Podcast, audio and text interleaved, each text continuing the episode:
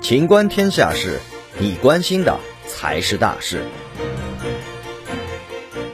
春节档总票房破七十五亿，《唐探三》将成档期内票房冠军。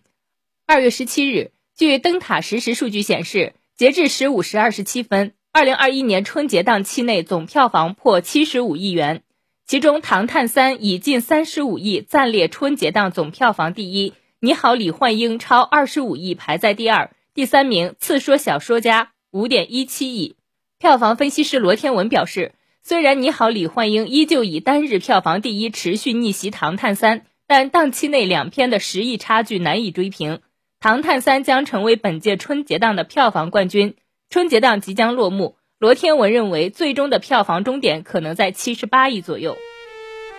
本期节目到此结束，欢迎继续收听《秦观天下事》。